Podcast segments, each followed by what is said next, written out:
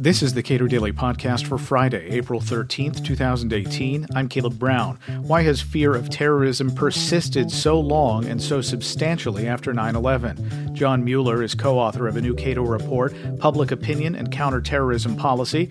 We spoke this week about fear, behavior, and government overreaction to the specter of terrorist plots.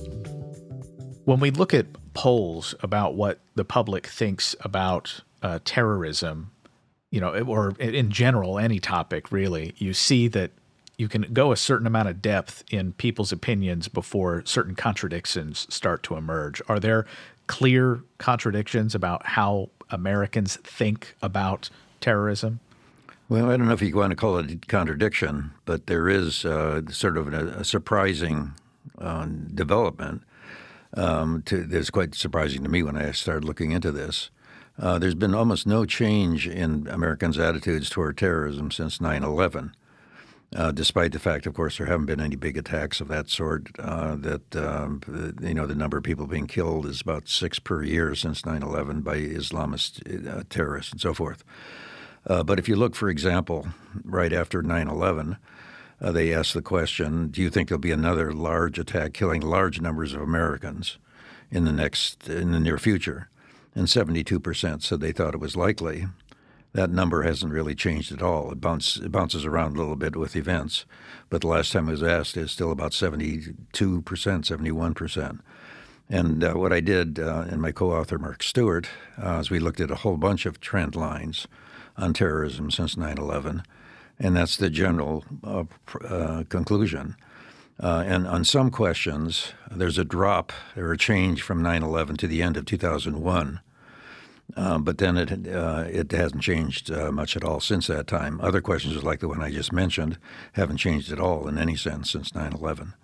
So it's it's it's rather puzzling because you would have expected the I mean obviously you expect the numbers to be high at, after the initial shock of 9/11, but what we're finding is that uh, even when that shock presumably has mellowed at least somewhat, uh, and when officials and the press are paying at least somewhat less attention to the issue, and when bin Laden has been, you know, cashiered, um, and when there has been very little terrorism in the developed world uh, compared to what, what the fears were, certainly in 9 11, you would expect some sort of erosion, and it simply hasn't happened. So, what do we know about people's revealed preferences with respect to uh, terrorism? I mean, are are people, if their expectations are high that these events are going to occur at some point in the future, is there is there some behavioral change that we ought to observe? Yeah, there, there doesn't seem to be uh, necessarily all the big a connection between that and beha- behavior. I mean, after 9 11, of course, there's a big fear about getting on airplanes, and that died out in a couple of years. Uh, and you don't see people worried necessarily about their personal safety, particularly, even before and after 9 11. If you ask just a bland question, uh, doesn't mention terrorism, but do you, do you, how do you feel um, about your personal safety, f- freedom from a violent attack? And it, it, basically didn't change much at all at 9 11. So it's not, and of course, property values didn't plummet in New York or Washington uh, after 9 11 either. Um, so behavioral uh, um, effects seem to be uh, less than uh, they haven't been you know huge. People have sort of taken it in their stride in that sense. They they go back you know they still go to baseball games and stuff like that, though they frequently are profess more worry about it before uh, beforehand. Uh, one of the things we sort of found, though, is that this is not so much about terrorism; it's about is, is international terrorism or Islamist terrorism. Um, there, fortunately, some of the uh, questions uh, go back to 1995. 1995 was the Timothy McVeigh attack uh, on the uh, uh, uh, government center in Oklahoma City. And at that time, uh, people became, of course, quite alarmed about terrorism. But over the next few years, the questions were asked, and uh, there was a distinct decline in concern about terrorism. So what's different about this is that this this terrorism, which is seemed to be uh, linked to some sort of rather spooky international conspiracy, uh, has that as an important quality. It's not domestic terrorism. It's not terrorism per se, but it's uh, international terrorism. And we, when we looked for comparisons, uh, the, we came up with a couple. The best, the best one probably is concern about domestic communists in the United States, because they too were sort of invisible. You can't really see them. Uh, you can't pick them out. You can't, you can't predict what they're going to do. They're dedicated to an international movement, which has as its goal of ultimately revolution and overthrowing the government. Uh, and so they're kind of spooky too. Um, it, you, uh, they're all part, and it's not clear exactly where the center of all this conspiracy is. Uh, and um, when you look at public opinion on terror, on, on uh, concern about domestic communists, domestic communists. Now, this is not the Cold War, but the domestic communists. There's very little change from the height of the McCarthy period for another 10 or even 20 years, even though in that case there was virtually nothing going on. There were no big cases. There was no case of a terrorist blowing up a, I mean, a communist terrorist blowing up a uh, defense factory or something like that. Uh, so there was no, there was very few and few real reminders. Nonetheless, despite that fact, um, the terrorism didn't. Uh, a, a, concern about uh, domestic communists did not really erode very much. Certainly for ten years, and to a considerable degree for two, uh, 20 years after the height of McCarthyism, say 1954 or so. And the other comparison is which is the ultimate um, spooky foreign adversary, which is the devil. Um, and uh, the devil, of course, it was is is, is uh, said to have had in his uh, sway a bunch of witches, people in uh, your country who look just like normal women, usually somewhat old and maybe a bit cranky, but nonetheless, um, uh, you can't really necessarily tell which one is a witch and which is not. Um, and uh, there was uh, between about about 1480 uh, and about 1680 in the in Europe in particular. There was the witch craze, in which uh, tens of thousands of women, particularly sometimes men, but mostly women, were executed. And there seems to have been very little uh, decline. Uh, there's no public opinion polls, of course, uh, but uh, there's no. Uh, it, does, it, it, took a long time for that fear to attenuate, maybe 200 years. So that's that's the and if you know the ultimate spook obviously is the devil. Uh, and the handmaidens of the devil were these people who were living among you, just like terrorists or just like domestic communists, and they're dedicated to evil and their and their and their their loyalties are something that's international and rather spooky in scope. Do people view uh, terrorism uh, as, I guess, different categories of terrorism? That is to say, Timothy McVeigh uh, might have been viewed very differently from the 9 11 hijackers based upon what Americans thought their aims were? Yes, um, you could argue that Timothy McVeigh wanted to overthrow the government. I mean, in fact, that's pretty much what he would have said. in other words, the right wing uh, M- Michigan militia types, you know, the uh, that uh, he was sort of part of, uh, were extremely hostile to the government of the United States and were willing to use violence, in some some some of them at least, uh, to try to bring it down. So they did have a um, you know an, you know an existential goal, you might say. Uh, but the fears of them seem to be much more limited. There was a lot of terrorism in the United States in the 1950s and 1960s, but it was basically uh, very much uh, domestic, including some of the anti-Vietnam uh, material uh, uh, movement. You know, the Weathermen and some of their incarnations. Um, but that that basically sort of faded away. People, you know, people have to go back and remind people that uh, that was the case, which is what I'm doing right now. So there's been a lot of terrorism around. Um, of, uh, numbers of people, you know, uh, a considerable number of people were killed, not huge numbers, but uh, certainly comparable to the number of people who've been killed by Islamist terrorists uh, since 9/11 in the United States. Uh, but people sort of brushed that aside and it went away. So it has something to do with, you know, even even Timothy McVeigh, who was tied to a movement of sorts identified with the movement, certainly in the United States, and he obviously wanted to get revenge for what he felt was government encroachments on his uh, thinking or way of life or his people, the people he identified with, and killed you know 200 people or so. Uh, with the explosion in 1995, even he doesn't seem to. Uh, that's not good. That's not. That's not the same thing as a spooky international conspiracy, as far as we were able to see. He, he's not up there with the devil.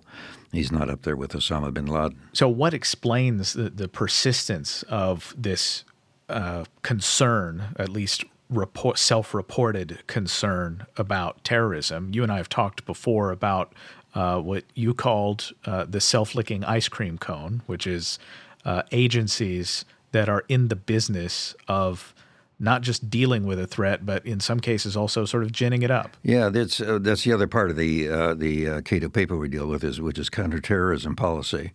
Um, uh, one of the things you could you certainly say, if, you know, the data certainly support the following, is that although the United States has spent a billion, a trillion dollars, well over a trillion dollars, on domestic counterterrorism policy, uh, you know, uh, TSA and, and, and the Department of Homeland Security and uh, uh, various protective and policing measures. Um, spent a huge amounts of money, and one of the main reasons was that to reassure people and make them feel safe. That clearly, in the case of terrorism, has failed, abjectly failed. Uh, this the, all, all these all these expenditures, um, and so in many respects, you know, we, we, sort of conclude that if people want to be afraid, nothing will stop them. Uh, and it's not clear that any kind of t- counterterrorism policy can do much about it. Uh, and so we sort of argue that uh, counterterrorism people should be spending money responsibly. Uh, if they could actually reduce the fear by their expenditures, that might be a public good. In other words, even un, even if the fear is not justified, um, quantitatively at least, um, if you can if you can reduce people's unjustified fears, uh, that's a good thing. It makes them feel better, and it's a pub, you know it's a public good. But clearly, that's not happening. The fears are remain basically where they were after uh, at the time of 9/11. Uh, so consequently, the policy can't reduce people's anguish, um, and so therefore. Since you, you can't reduce their anguish, what you should be doing is something that's rational, which is spending the money, which in a manner that best reduces um, life, uh, improves uh, life uh, safety, uh, whether it whether it affects public opinion one way or the other. Uh, so they're in some sense free to do this. the other aspect though of, of it is that pretty much what we see is not it's not opinion leadership at all. It's the leaders are following the public. Um, they realize and they think that if they do something wrong, bad, um, uh, you know, that, that, they'll be cashiered later uh, by public opinion or by the voters or by um, the taxpayers or something like that, uh, or by inquests or whatever. Um, so consequently, uh, even if they are doing a good job in some respects, uh, they have to pretend that they're assuaging these fears, and uh, they often uh, um, exacerbate them.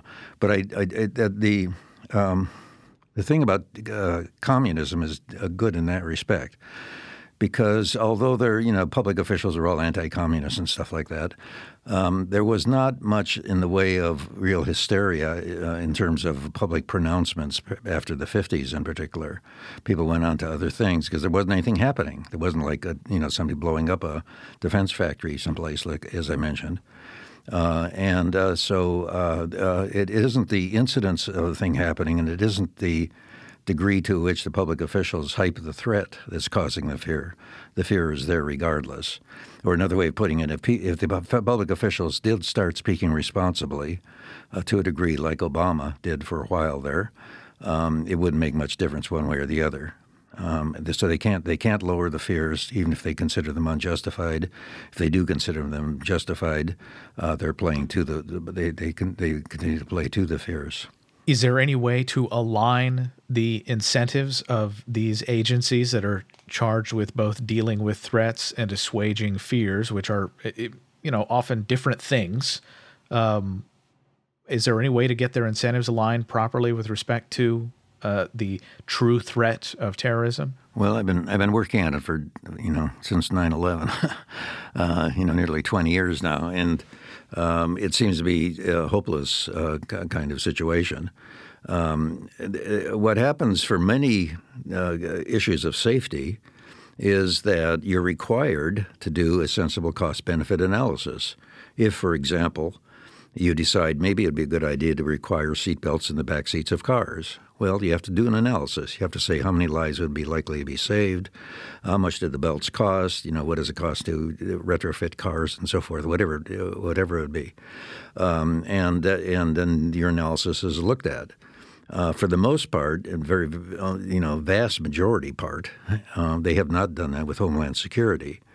And so what we've been trying to do is to say, look, after 9/11, everybody panicked. Big surprise. You know, of course that happened. Uh, and so it, it was, it's obvious to anybody that a lot of money was thrown at this problem very quickly. So um, after a while, I mean, under, that's understandable. It happened in your personal life, happened in your business life, you know. But after a few years, you'd go back and say, you know, I had to look at that money, but it's thrown at the problem. Some of the money I put, I threw probably really does help, but some of it surely was wasted. It was foolish. And what I should do is go back and reevaluate and perhaps uh, cut overall expenditures or move, certainly move the money from procedures and methods that don't improve the risk, um, improve, uh, reduce the risk, uh, from ones that do, do reduce the risk uh, at an acceptable cost. And by and large, that has simply has not been done. Uh, there's been virtually no consideration of acceptable risk. I've asked this even of the director, of one of the directors of the Transportation Security Administration. Uh, how, how, you know, what, what's your goal? Uh, you can't save everybody's life on the airplanes except by closing down the airline industry, and you don't want to do that, right? And they say, yeah, we don't want to do that. Uh, so then I say, well, suppose that uh, getting someone getting on board an airplane has one chance in a million of being killed by a terrorist. Is that acceptable? How about if it's 1 in 10 million? How about if it's 1 in 50 million? How about if it's about 1 in 80 million, which is more or less what it is? Um, and uh, even with 9 11 considered in the calculation. And they basically have no answer to that question. They have never even considered it. John Mueller is a senior fellow at the Cato Institute and co author of Public Opinion and Counterterrorism Policy, available now. Subscribe to and rate the Cato Daily Podcast at iTunes and Google Play, and follow us on Twitter at Cato Podcast.